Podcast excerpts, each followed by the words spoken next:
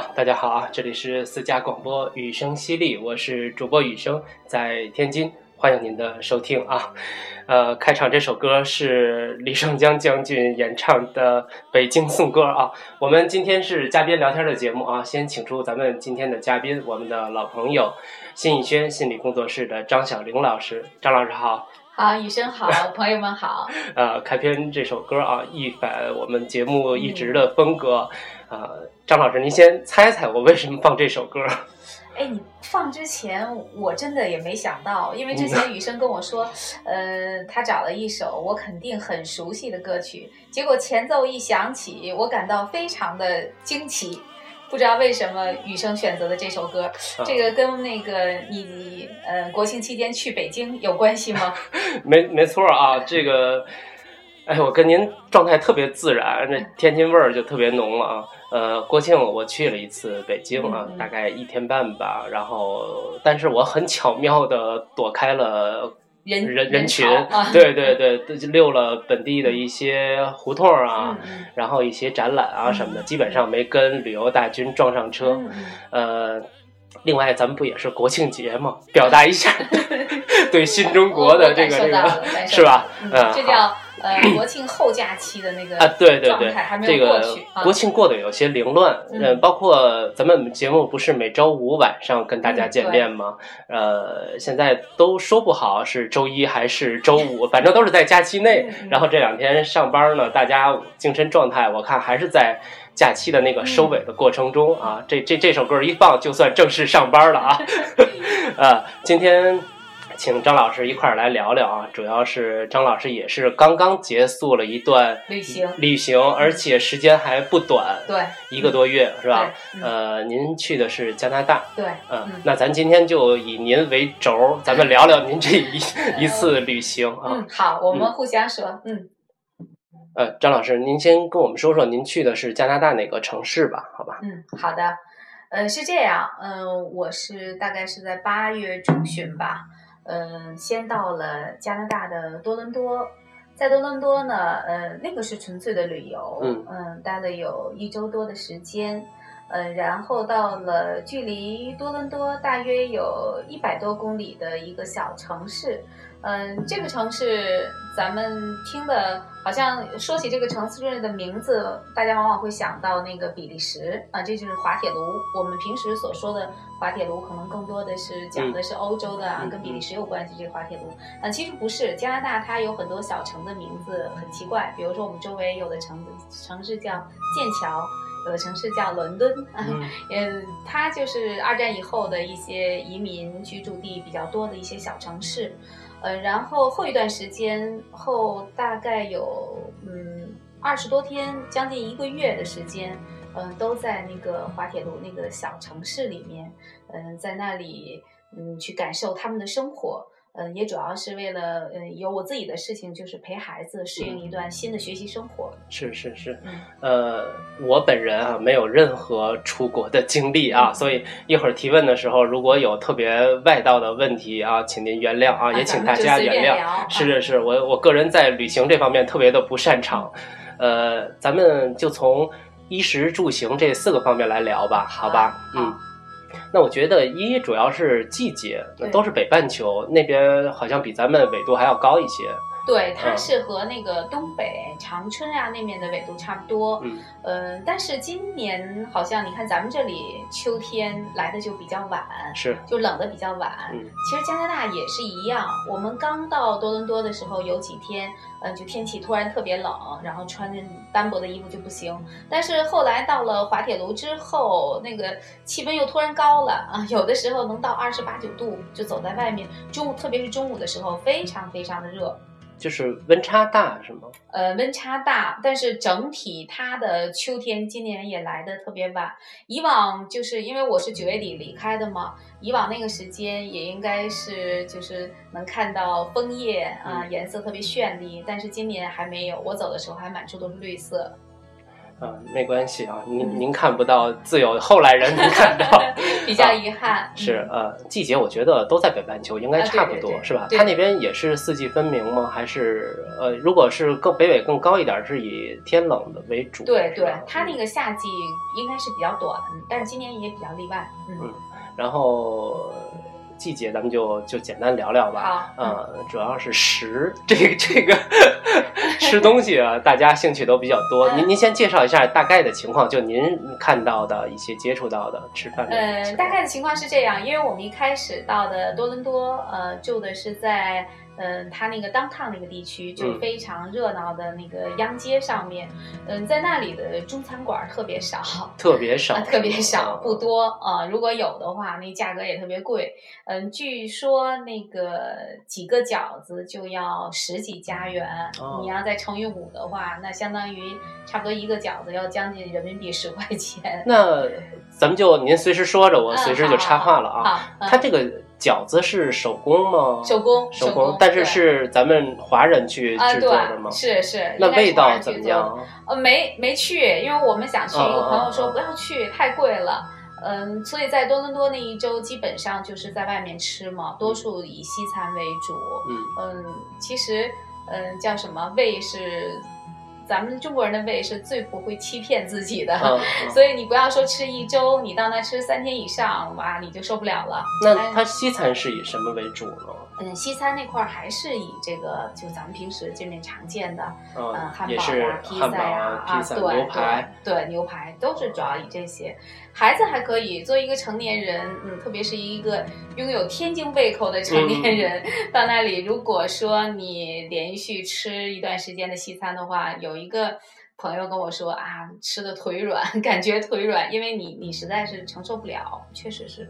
如果他那边是以西餐为主的话，就是餐馆啊等等一些呃吃饭的地方就比较日常化了。对，特别的多，就不像咱这儿好像弄一个西餐馆多正式似的啊。不不不，他那面这些东西就是非常的就在街头，遍布街头都是，嗯。我感受特别明显的不是不光是这次在加拿大，包括去年，呃，我们去台湾的时候，我感受也非常明显。就是在我们这里，嗯，听起来似乎高尚大的一些东西，比如说咖啡呀，比如说西餐呀，这些东西在那些地方是相当便宜的。比如说在加拿大，它的咖啡厅就它遍布街角的那种咖啡厅，嗯，它的一杯咖啡都在嗯一点多刀。差不多一点五吧，一点五不含税的时候，他再加百分之十三的税，这样下来也就呃不到两块钱。那一杯咖啡，它的价是多少？嗯，它现在乘呃现在还不到五四点八吧，嗯，那差不多就不到十块钱啊一杯咖啡。那咱们这里嗯基本上嗯很少你能在咖啡厅里喝到十块钱以下的咖啡。那边还含税了是吧？啊，对对，含税。它那面的食品啊，还有一些东西都是含百分之十三的税。那您后来就是有了那个固定的住处，对，那个时候自己采购一些食材，自己开火做饭了吗？还是？呃，做。后一段时间在滑铁卢一直是自己做饭，那在滑铁卢基本上没有在外面吃过饭。那他那边的，咱们先说食材吧，就是您是去超市购买还是？去超市，都是去超市。他们的东西都是在超市里面。对他们那个情况和咱们这很不一样。比如说，他要从网上订购一个东西，大约七八天才能到货，不像咱这个，嗯。咱们电商相当发达。呃，没有，他在那边订东西网购，嗯，都不如咱们这发展的快和好。那但是他那超市看起来比咱们这热闹多了。因为咱们这现在好像去超市买东西的人越来越少。咱们这可能购买这，尤其是吃饭的食材，它地点比较分散，有菜市场啊，有传统的那种街道里面，他们可能是以超市为最重要的售卖点，是吧？嗯，都是超市，它也会有那种集市。嗯，到了就是我们住的那个地方，大概是在每周二、四、六上午的时候，它也会有集中的那种集市。去买东西啊，蔬菜啊，水果都会有。那就是您目测和操作起来做饭嘛？操作起来的感觉，他卖的那个东西和咱们这边的怎么说是质量啊，还是看起来尝起来的味道有差别大吗？那比如说肉啊、蔬菜啊这些做出来的味道都一样吗？嗯，据说它的猪肉嗯味道不如咱们的好，嗯据说它的那个嗯，就是呃，就是宰杀的方式和咱们不太一样啊、哦然后味道不如咱们这儿的好。好像外国人吃猪肉的可能相对少少一些啊。另外，牛羊肉还都是很好的啊，各方面的品质，嗯呃，蔬菜都没有问题，蔬菜水果都特别丰富，嗯、特别是奶制品，感觉非常的好，嗯嗯，牛奶酸牛奶对，嗯，这个我觉得咱们在国内也能感觉到，孩子一出生喝的就是最起码是合资的奶粉。是这样，嗯，那呃，他在后来您是找了一个固定的住家嘛？呃，他们是华人还是那边？呃，是这样，我们后来是从网站上嗯订的那种像呃民宿或者说家庭旅、家庭旅馆嗯啊、是有一个网站叫那个 Airbnb，嗯，大家可能都知道，它嗯其实是跟优步差不多的一种平台。啊呃，这种平台就是说整合我自己有空的房间我来招待整合你资源啊啊，我这里有资源，然后你有需求，那我来招待你。呃，我们定的这个地方，他也是一个中国人在经营啊，这个人在那面打拼了好多年，嗯呃，自己买了好几套这种小别墅，然后都租租出去，啊，让大家就是做这种家庭旅馆。是上次我记得就是您在筹划呃出去读书这件事儿之前很早，老陈跟咱们就分享过这这种方式，就是就是像优步那样，对对，呃，我家里有空房，然后我来呃接待你，对管你的吃，管你的住，然后你白天可以去旅游，呃，出去开车出去啊，一天半天的你回来，我把饭都做好了再吃，然后这这种就是它本身房子也是空的嘛，对，然后本身他也要做饭嘛，然后有这种外面来的旅客，嗯。然后就这样共享资源，啊这，这我们这个是自己做，啊，嗯就是他提供住处，嗯、但是他那个就是做饭的那些嗯东西都非常的好啊，嗯提供的那那些锅碗瓢盆啊这些东西，那么你只需要把食材买回来自己做饭就可以了。那那边的调料怎么样？像咱们这么多吗？呃，调料一开始的时候找不到华人超市，嗯后来在滑铁卢大学周围找到了华人超市，觉得调料也是蛮丰富的，嗯，甚至有老干妈 都啊，有的，嗯，呃，后来基本上就是我们平时日常生活中需要的调料都可以在那买到。嗯，那衣食住，嗯住，您有什么能跟我们分享的吗？就是一开始是住的的酒店酒店啊，在多伦多是酒店，那边酒店是大概是个什么情况呢？呃，酒店的情况，感觉多伦多的住宿蛮贵的，嗯呃尤其是我们住的那个位置，在央街附近的那个位置，嗯、挺贵，但是它的服务各方面非常好，嗯，你住进去感觉，嗯、它那个酒酒店里面的，包括呃游泳的、健身的，你只要是住在那里面的客人，这些东西都是免费去享受的，嗯嗯，您大概一呃那一个晚上或者一天的价位是多少？呃，一天的价位大概是在加币一百二三，哦，那比咱们这儿的一般的酒店就是差不多，或者稍微再高一点点，稍微再高一嗯点，稍微稍微再高一点，但是它的设施相当的好。嗯是是是对，那它的外面的样子和里面的装潢是那种走现代化风格的，还是那种就是古朴一点的，还是历史非常建筑简洁，不是历史沿用下来的？嗯，不是历史建筑，非常的简洁。呃，我的感觉就是，所有这次出行这嗯，就这一段时间的感觉，就是北美人的生活它非常的简单。就是你，你今天我们讨论的这些问题，衣食住行都非常的简单，包括这个酒店也是，你从外表看起来，啊，就非常简单的一栋楼，但是看起来，嗯，里面的人都很忙碌，都是匆匆的那种感觉。哦嗯，嗯，从您刚才说他那个吃饭的时候会有集市啊什么的那种，我还以为他们的生活节奏会很慢呢。嗯，在多伦多快一些，嗯滑铁卢其实是蛮慢的。那滑铁卢相当于多伦多来说，是不是一个相当于呃，就是生活节奏很慢、竞争力不是那么激烈的一个小镇呢？滑铁卢它是这样，它是加拿大的号称加拿大的硅谷这样的一个小哦城市，哦哦它主要是以它那个大学滑铁卢大学著名嘛。那个滑铁卢大学不是，嗯，之前我在网上也分享过，嗯嗯，据说啊，就是在微软最鼎盛的时期，每年要派直升飞机来华大来接这个应届的毕业生。他的精算和数学在世界知名这两个专业，所以这个小城就是以这个大学著称。另外还有科技，我们知道那个黑莓，嗯，黑莓的总部就是在滑铁卢。啊，所以它好像其他的，嗯，包括工业呀，嗯，都比较少一些，主要是以教育和科技著称，所以人看起来更简单、更从容。啊，你一说，我直接反映出两个字，就是最痒。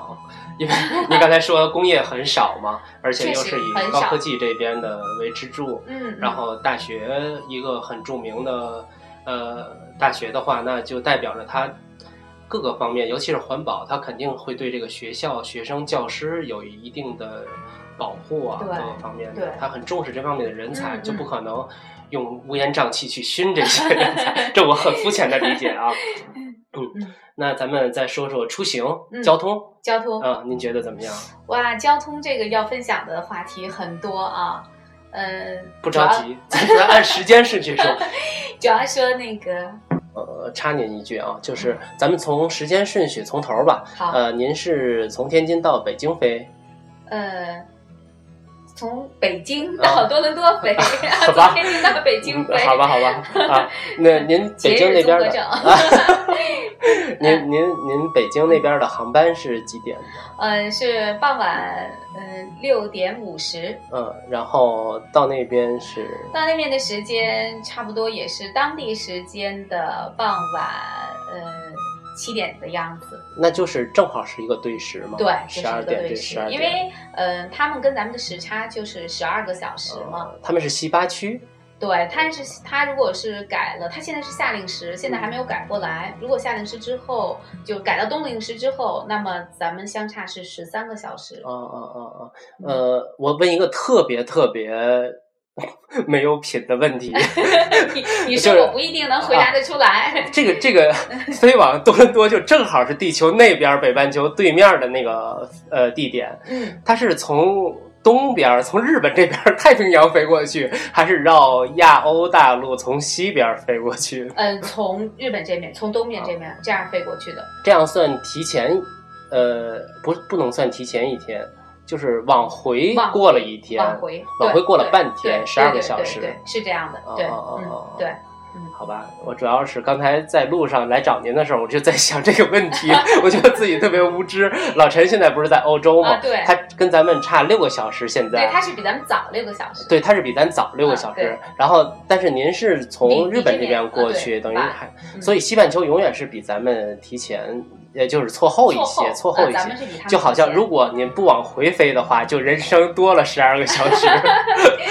我这个说法听起来，嗯，蛮浪漫的。呃我 我一直在想这个事儿，就是涉及到出国旅游的，我就想问问人家，就是是怎么个飞法，然后会人生会多几个小时还是少几个小时？嗯但是如果回来的话我就是往回飞，相当于人生一下子多了多了十12个二个小小时。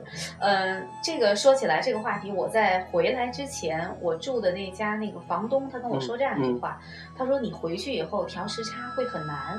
我说不会的，我说回去我会回家了，怎么调时差会很难？嗯他说回去呢比这儿是早。啊、比这是对，就提前进入一对对，提嗯前十二个小时。他说这样你会很难，还真的是这样。对您，我看您回来那几天，呃，咱们交流的状态就是好像倒时差要要比您就是到了多伦多跟大家交流的时候要困难一些对，可能跟这个也有关系。嗯那个是人生一下子哇多出来十二个小时，这个是一下子少了十二个小时，可能跟这个有关系。这这可能就是跟那个生命学更深层的原因有，关系了。有有这个，你如果今天不问我这个问题，我似乎还在嗯迷茫状态。但是现在啊、我可以有得我得被专家肯定了一下，算我蒙上了啊。呃，然后呃，这是咱们出行的第一步，是吧？嗯那到了那儿以后呢，下了飞机，下了飞机，我们就打了一个车，直接去嗯酒店了。打车贵吗？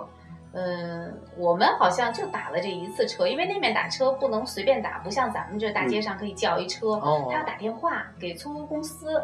必须公司来派对对，因为你你打电话，然后你要能说清楚你的位置，你要能再能说清楚你去哪儿，这个语言问题 你你理解吧，医生？这个对我来说交流就有些困难，因为有的时候就怕说不清，所以一般出行我们呃只有这一次是打车，剩下的出行都是选择嗯地铁啊这样的嗯公共交通的方式。嗯接下来就要问您地铁，地地铁方便吗？地铁很方便的，嗯我们住在央街呢，地铁很方便，而且它那面是这样，它那个票啊，比如说你买了一张地铁票，那么嗯两个半小时之内，你再乘其他的公交车不用花钱、哦 o k 就用这一张。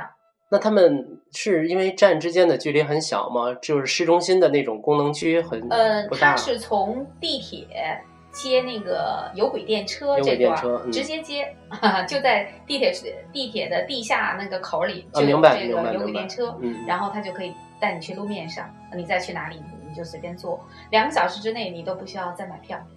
对，像嗯，北美啊、欧洲，他们很多的这种呃城市交通的枢纽啊，呃，我也看过一些资料啊和一些网络上的简介，就别看它的时间比咱们建的要早，但是人家规划的很合理，就是零换乘，零换乘而且每一个小站都是零换乘，不像咱们这儿，就比如天津站可以做到零换乘，地铁啊跟公交就是地上嗯地下的关系，嗯嗯然后很多站可能出来地铁站，你要走一会儿才能到一个公交车站，对对。嗯嗯，咱们这儿说的零换乘，嗯，有的时候你也需要，就包括咱们的地铁，所谓的零换乘，嗯几号线换几号线。天津还好，北京你看它换乘的时候要走很多很多的路，你有感受吗？呃，我是直接呃把这个交通作为特别重要的一环考虑进去，所以我就是把自己的活动安排在地铁四号线。哦，都比较集中呃，。对，就是嗯北京南站出来上去，直接是坐四号线的地铁。嗯，对，以那个四号线为轴，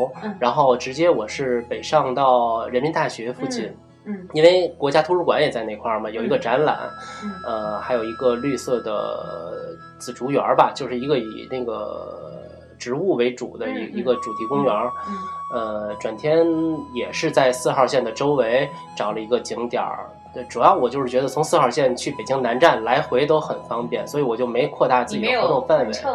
对对对，我就是以四号线为主，也可能换成了一两站十号线呀等等吧，嗯嗯但是没过多的在交通上周折。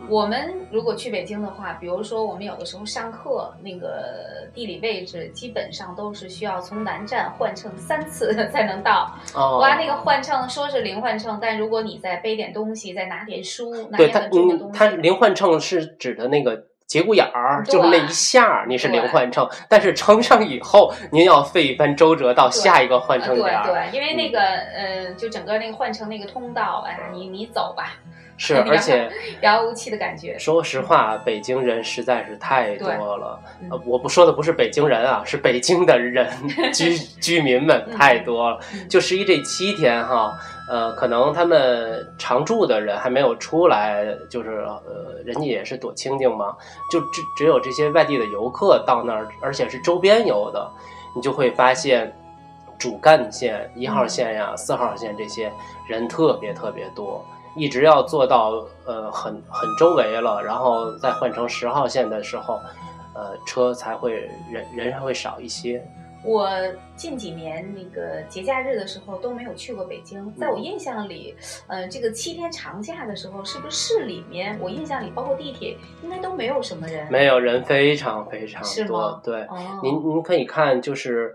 呃，七号吧，七号嗯凌晨，网上就已经发出那个东南西北进不去北京那种帖子 图片呃，那些就是回北京的嘛，嗯相当于北京的居民嘛，呃，就即使这样啊，这么大量的人回城，一呃，我是五号、四号、五号在那儿，依然有非常非常多的人在地铁里、在公交上、在马路上、嗯。在景点儿里，嗯，我我还是发挥了一点小聪明，非常巧妙的躲开了这些是人。我看你拍回来的照片，哎，我觉得你这个整个旅行还是蛮舒适的，还行吧，叫什么？呃，务虚之旅，务虚务之旅，务实之旅，物美之旅。物美之旅，对硬硬起名字，硬起名字。嗯嗯，那您看嗯出行这块儿，到了后来的那个多伦多以外的那个城市，滑铁卢啊滑铁卢、嗯那边跟多伦多大体相同吗？还是有什么不一样的呃？有不一样的，嗯您说 很多不一样的地方，就是呃很多我们意想不到的不一样的地嗯方。比如说我们住的那个周围，呃那个公交车是半个小时一趟，嗯，然后还有一个很奇怪的事情是，嗯、周末的时候它公交是停运的，哦，这个是我们所想不到的，因为周末我们认为大家怎么办呢？啊，对，周末大家出行怎么办？因为那里人都有车呀，哦，因为他一家可能会有好几辆车，每个人都有车，嗯所以他可能需要公交的人非常少。周末公交停运，然后节假日的时候公交停运，不是所有的公交啊，它可能是比较主要的那几趟线有，但是其他的就没有了。嗯这个是我们想不到的。它的那个呃公交的那个售票的方式和多伦多也是一样的，也是你买一张嗯、呃、汽上车以后你买一张票，那么你两个半小时之内，不管你去哪里，你都可以用这张票，都没有问题。您专门考察校车了吗？嗯，考察了，嗯，嗯，因为我们孩子在那儿上学是需要坐校车的，是是，他从住家到嗯他的学校是坐校车是十五分钟，那个校车就是我们在图片里看到的黄色的那种长鼻子校车，嗯基本上是从他住家的小区的门口呃一直开到学校里面，开到操场上面。他这种我不知道您问没问啊？嗯它这种校车的布线是有固定的站点儿，然后附近的孩子都去那里去等这个校车，还是这个校车会尽量多的经过住家，然后能把孩子们一个一个接上车那种？嗯，它不是一个一个的接，嗯它是有有站固定点的固定的站点，但是它的校车是呃每个学校和每个学校走的路是不一样的。它那哦校车嗯、呃不像我们想象的这个校车是不是应该多走几个学校？不是，它就是这一个学校里面可能有那么几部校车，然后走那么几个几个点，大致的分布的一个区域，嗯，把孩子们接上，然后一直开到学校里面。到了学校里面以后，孩子下了校车以后，一分钟就可以进到教学楼。这是高中的情况，高中，嗯他的公立学校都是有校车都是这样的。对，大学的您看了吗？嗯，大学生滑铁卢大学的学生乘坐公交是免费的。啊，如果有那个大学生那个华大的那个学生证，它是免费的。嗯，像中学生在那里，如果你除了乘坐校车以外，你如果再想出行的话，你买月票，嗯，它的价格应该说比咱们这要贵嘛，它那公共交通价格稍微贵一些，是七十块钱那个月票。你想，你如果在乘五的话，那个月票价格蛮贵的，但是大学生就可以免费乘坐，不需要钱。好，呃，这样咱们衣食住行简单的聊了聊，好，然后因为我中间无端的插入啊，打乱了一些节奏，然后又呃多聊了一会儿。没有，我其实也特别想听嗯你去北京啊、这个旅行的一个分享。一会儿您再随机的问我，这样呃，基本上有半个小时了，咱们休息一会儿。好的，呃，来听一首正常点儿的歌，这么说不对啊，没关系，私家广播。呃，听一首歌，大家听众们也休息一下，咱们也休息一会儿然后一会儿接着回来嗯啊。呃，这首歌咱们俩半年前第一次聊天的时候，您选的是这个《贝加尔湖畔》，对，当时我还没找到李健的原唱版本，嗯，呃，今天找着了，咱们再来听一遍这首歌。感谢雨生，好吧还记得我选的这首歌曲。行，咱们来一听啊，休息一下，嗯。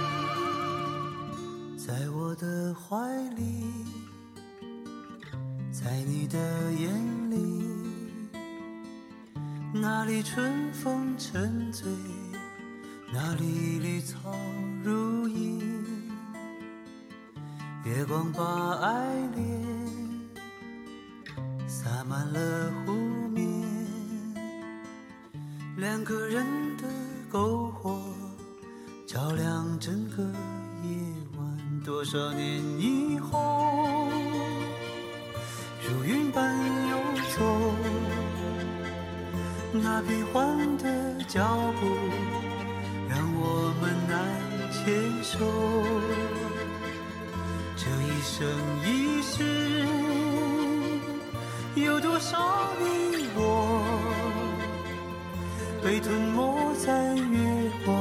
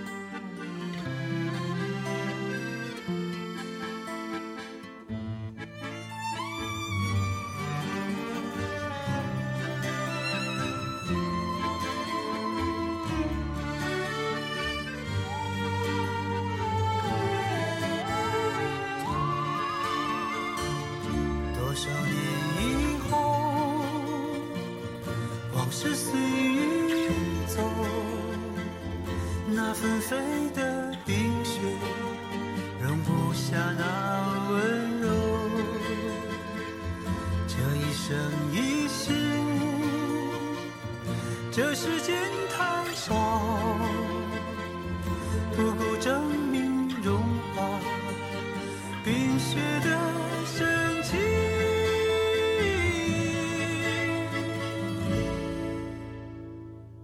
就在某一天，你忽然出现，你清澈又神秘，在贝加尔湖畔。你清澈又神秘，像贝加尔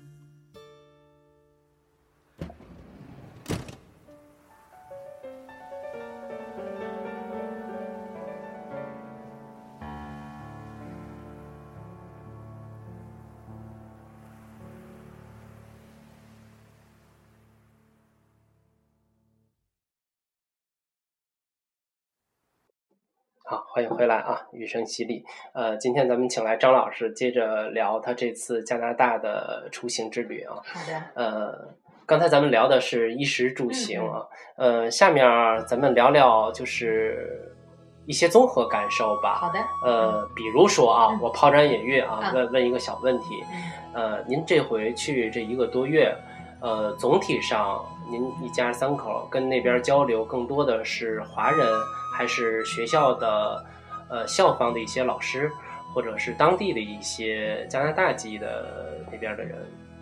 嗯，这次应该交流最多的，呃，应该是两个方面，嗯一个是呢，同样都是陪伴孩子读书的家长，哦，多吗？这个群体？呃，也不少，就是像您这次出行一样，专门为这件事儿去的吗？对就这一波，对，大概嗯有什么数量？是我遇到的就这个家长，嗯、比如说有个很有意思的现象，就是我们我们在我们住的地方遇到了三对儿家长，嗯他们都是从温哥华来的，他们是加拿大籍的华人，嗯，嗯、住在温哥华，但是他们都把孩子送到滑铁卢去上大学。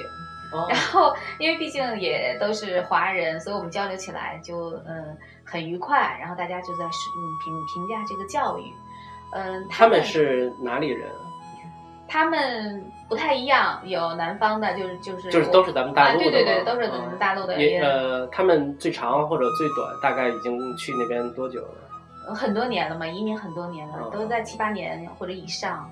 嗯，广东那边的人居多。那他们当时出去的时候是出于一个什么原因考量嗯，可能也是考虑，嗯，一个是孩子未来上学，有可能主要是为了孩子，嗯嗯，但是到了那以后呢，嗯，我们在讨论的时候，有一有一天很有意思，就是在一个华人的一个餐馆里面，那个是在滑铁卢，在一个华人的餐馆里面，因为那一天是嗯当地的劳动节，嗯所有的超市是关门的。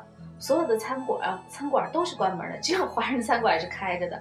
那天我们为什么要出去吃？我刚才跟你讲，在滑铁卢一直是自己做饭，嗯但是那天好像是我们，嗯，因为没有菜了，超市关门，什么也买不到，后来就去那个华人餐馆，刚好也遇到一个刚把孩子送到多伦多大学的一对家长，呃，我们聊起来就说到对教育问题，尽管他们移民多年，但是从教育理念上，似乎我们还很相通，也是从小啊各种培养孩子学这个学那个。然后那个老师会跟他说，老师会去家访，然后就问这家长，嗯，你们孩子在家干什么呀？家长和老师汇报我们做了什么，做了什么，然后你猜老师怎么问？我不知道，老师第一反应是，哇，这个孩子还有玩的时间吗？这是老师的第一反应，呃，然后说起为什么去滑铁卢上大学，嗯。中国的家长的观念还是因为这个学校学习比较踏实，就业比较好，而且从加拿大来说，它安省嘛，因为滑铁卢是地、嗯。地处安省，嗯，比那个温华所地处的 B.C 省就业率要高很多，所以这也是很多嗯华人就华裔的家长愿意把孩子送到那里去上大学的原因。这都是您之前也做过功课，然后？对考量了很多地方，最后决定去到那对儿。，然后这个是接触的一方面，呃，另外一方面就是你刚才说的是，嗯，是跟当当地地对当地的人接触的多的是，嗯，我们就跟孩子有关的嘛，包括孩子的老师，嗯还有现在孩子的那个住家，嗯呃，那个房东啊等等，像这些跟他们接触的比较多，嗯，感觉他们性格非常好，非常的简单，嗯。嗯，接触起来很轻松，您您可以发挥一下，呃，就是这个话题。这就着这个话题，举个例子啊，嗯。有一天，呃，我们去孩子那个住家去给他送东西，因为后来我们不住在一起，嗯，我们去那里给他送东西，嗯、到那大概大概是下午三四点钟啊，然后那个孩子那个房东那个阿姨就跟我们说，说你们你们两个人晚上别走了，留在这里吃晚饭。啊，我们嗯你想不好意思麻烦人家，因为本身孩子就住在那里，啊，说我们一定要回去。然后他说你们不要走啊，我去买菜。然后阿姨就去超市买菜了。我们送完东西以后，我们两个人就赶紧走回去了，赶紧回到我们的住处。当我们回去以后，半个小时，这个阿姨开车来接我们，啊，说不行，一定要回去跟我们一起吃晚饭。他们的节假日就是特别喜欢热闹，嗯，呃，他们好像家庭之间就是家庭成员聚会之间很少有出去吃，都是自己在家里啊、嗯自己在家里做烧烤呀，在小院子里烧烤呀，做这样的饭，然后特别喜欢人多，就互相那种聚会非常多，嗯、但是没有像我们这种就是，嗯、很少就有举家去一个饭店。你看他的节假日的时候，嗯，基本上那个呃那面那个空气也好啊，但是他的烧烤也很多，也不知道是不是污染空气啊。我刚想问您，他们总烧烤天还是蓝的吗？哎，很奇怪，天也是蓝的。你你坐在那里，你坐在院子里的时候，你就能闻到啊别的家传来的那种烧烤的味道。他们这个住家之间的距离大概会有多远呢？是那种联动的吗？还是一家一个小院儿啊？然后呃，有联排的别墅，有有联排的别嗯墅，但是比较少，在那里联排别墅是比较少的，基本上都是独栋。呃，独栋呢，它也像咱们这有一个区域的，比如说这个区域可能会很多，然后再走一走走一段路，可能又是另外一个区域，是这样。嗯，然后周围的绿地由自己负责对修整啊对嗯。呃，有一个让我甚至有一些感动的一些事情，这嗯事儿不大，但是我还当时是拍下来。就是按说我们快走的那段时间，嗯，加拿大的天气已经快要冷了，嗯呃，但是他们对自己的花园都非常精心的打理，就一点都不含糊。呃，比如说种的向日葵，他会嗯用一个专门的架子把向日葵一株一株的维护起来。有的时候，像我们就会想，哇，这天都快冷了，还用这样弄吗？是不是过两天就看不见了？不，他们依旧把这个花园整理得整整齐齐，而且他那个花园里面的各种花花草草都是从超市买来的。我看了一下，超市卖那些花花草草的价格，相对它的食物都很贵，嗯，但是家家都装饰的非常的精致。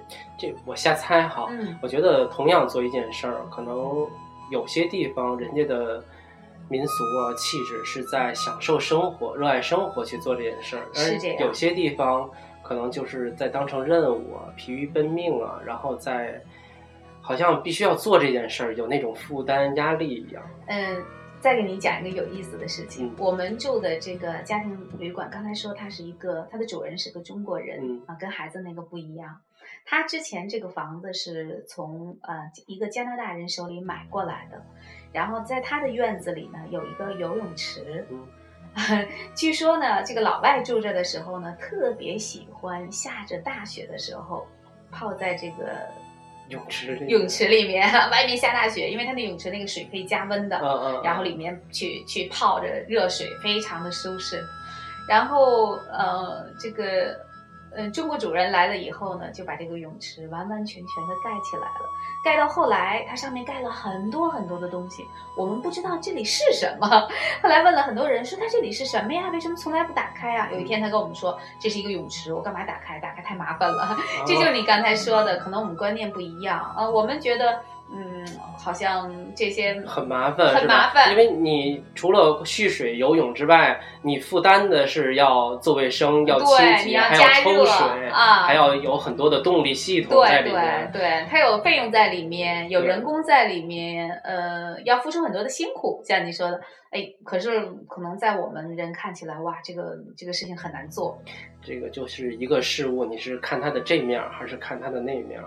对对，这个是一个小细节，我觉得就是说我们，嗯，之前我们很多媒体讨论过，就是说关于中国人会不会休息。会不会休假？呃，你看节假日，呃，刚才我们俩也说，好像假期过后，我们每个人感觉哇都太累了。中国人还会休息吗？似乎我们在假期都很忙碌，嗯，嗯，但是你看到在那个地方，嗯，他的假期都是朋友之间、家人之间的那种聚会，也非常的多。可是他们看起来，每个人似乎都在轻松的享受假期，包括他打理花园也是。他们可能是平时的生活各自是独立的，而且很早就独立了，所以家庭的聚会就是那种亲人之间的联络，就是标识性很强。对咱们这儿呢，好像是这种家族式生活。对平时没事儿的时候也得打个电话问问 姐姐妹妹、哥兄弟姐妹都怎么样啊？对对然后有点什么事儿，哎呀，快点，大家帮着一块儿解决吧。这种群居式的性质没有改变，对所以嗯，确实是不一样的面对对，平时的时候每个人都是独立的，对，嗯，但是聚会的时候聚到一起就是聚到一起，没错，呃，分开又是非常非常独立，所以他们的生活更简单。没错，它的标识化更强一点。对，嗯呃，跟我们聊聊您觉得这次旅行印象比较深刻的事儿吧，或者好玩的事儿，都可以分享一两件。嗯，印象比较深刻的事儿，好玩的事儿，好好玩的事儿，我有一天在微信分享过一个图片，我不知道你还有没有印象，就是我们有一天傍晚散步，散步到一栋小别墅门口的时候，看见它有一个小架子，嗯。啊，这个小架子从远处看，似乎看着像一个小鸟窝的样子，嗯。啊，也是这种尖顶子，呃，然后走近处呢，原来呢架子里面放的是图书，我看见那张图片了，您接着说，您接着说，嗯 呃，第一次看到它的时候，我以为，嗯，可能是这个家庭的主人他比较喜爱图书，嗯把图书放在这里提供给大家看的。嗯，当时我想会不会上锁呀？嗯，只拍了照了，没敢去拉开。嗯呃，回去以后在网站上查了一下，哇，原来这个是一个在呃欧美那个地方，或者说在包括现在一些国外的一些很多国家遍布的，它叫微型的小图书馆，也微叫免型小图书馆，呃免费图书馆，免翻译出来中文就是微型的免费的图书馆。呃，号称是全世界最小又是最大的图书馆。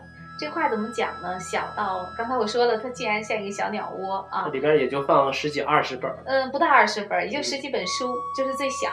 最大呢，它可以在世界各地的任何地方，比如说在你这个住宅的草坪上面，嗯嗯，在这个街角的咖啡厅的门口，嗯、在公共汽车的站牌处，哎，随便就立这么一个小架子，呃，里面就有这样的书，它的理念就是一种，嗯、交换的理念，一书一书，一书一书，嗯、然后让阅读的乐趣在我们每个人之间去传递，嗯、他还提倡，比如说你捐出来出的人，你要写上自己的信息，嗯然后下一个假设雨生你看到了，哎，你就能了解我。对啊，这相当于就是漂流瓶、漂流书的一个终结点，一个终结点一个。交流点。对对，嗯就是说，嗯，其实通过这样的一种阅读的关系，人和人之间也建立一种既陌生又亲密的联系。是没错。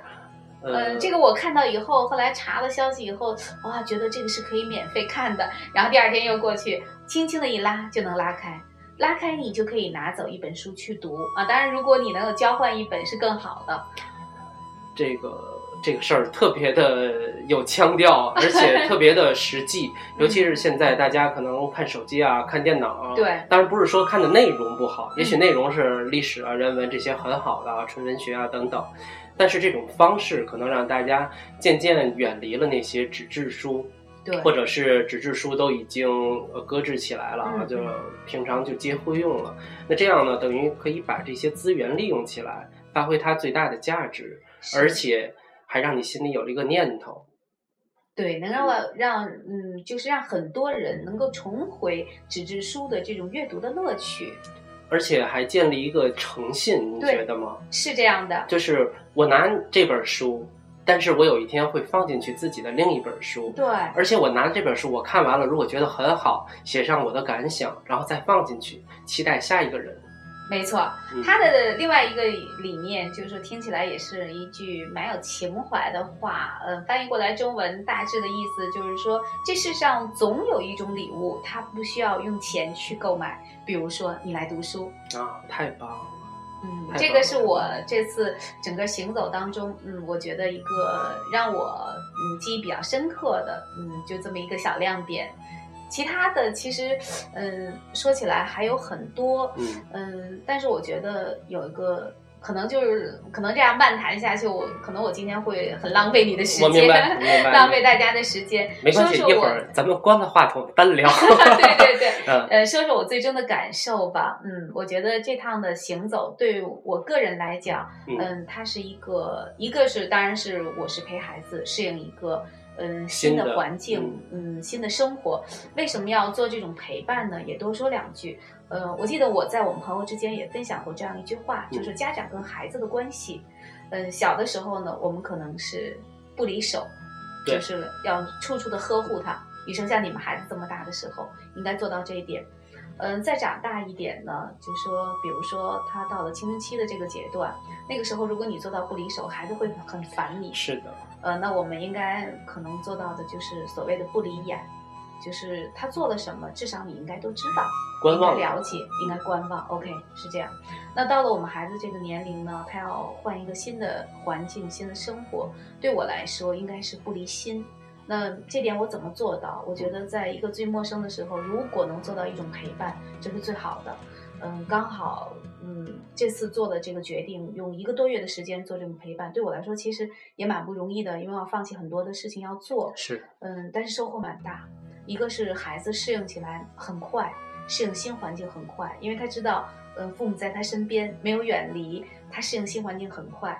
嗯，他的隐性收获很大。那么对我来说呢，既是陪伴，同时自身也是一个修整。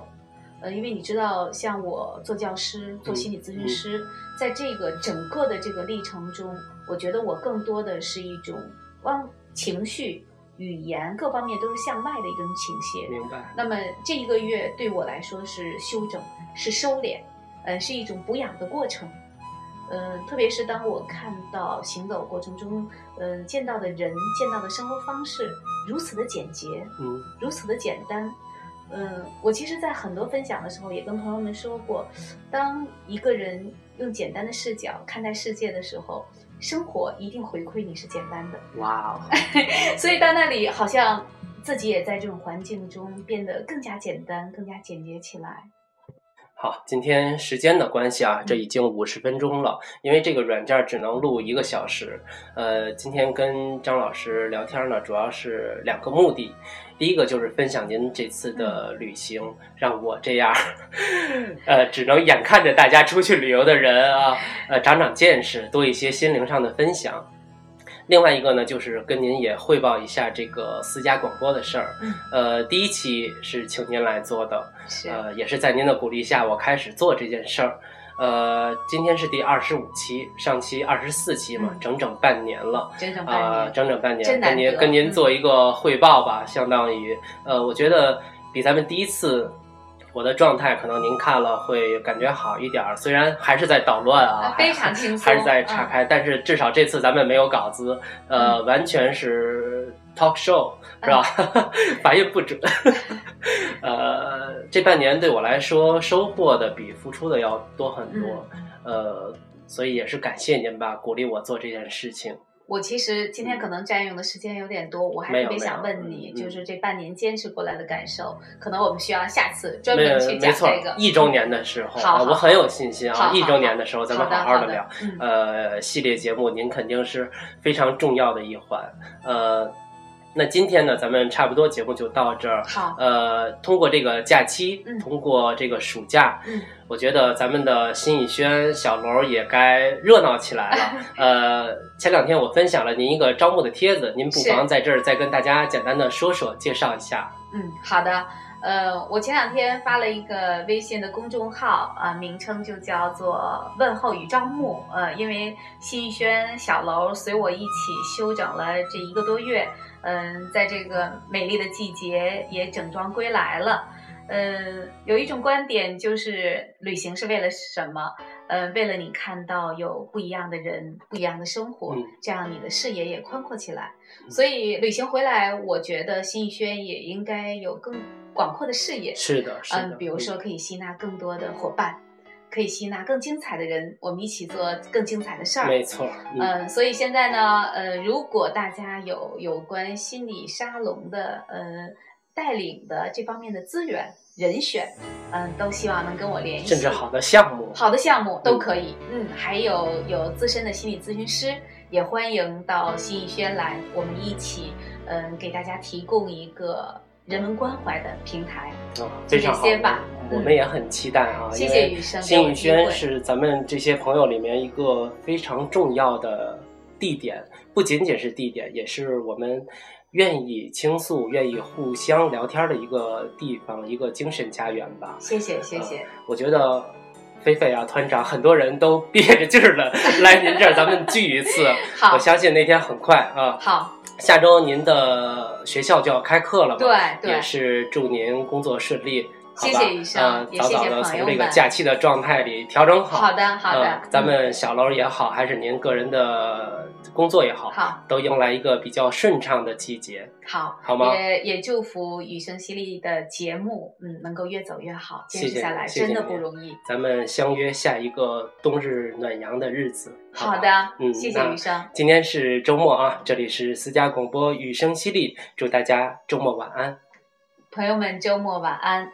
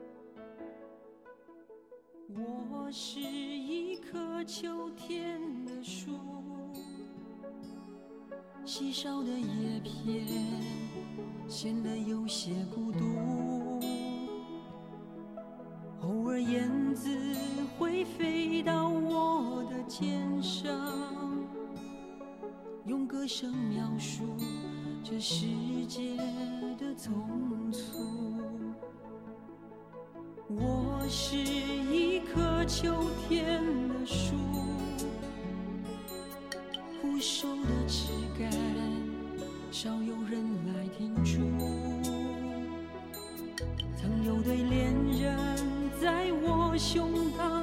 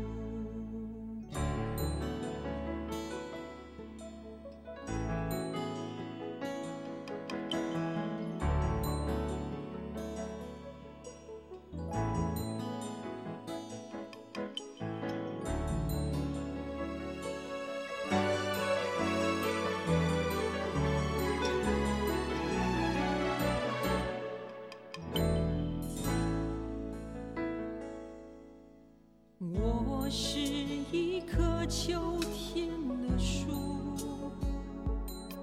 枯瘦的枝干少有人来停驻曾有对恋人在我胸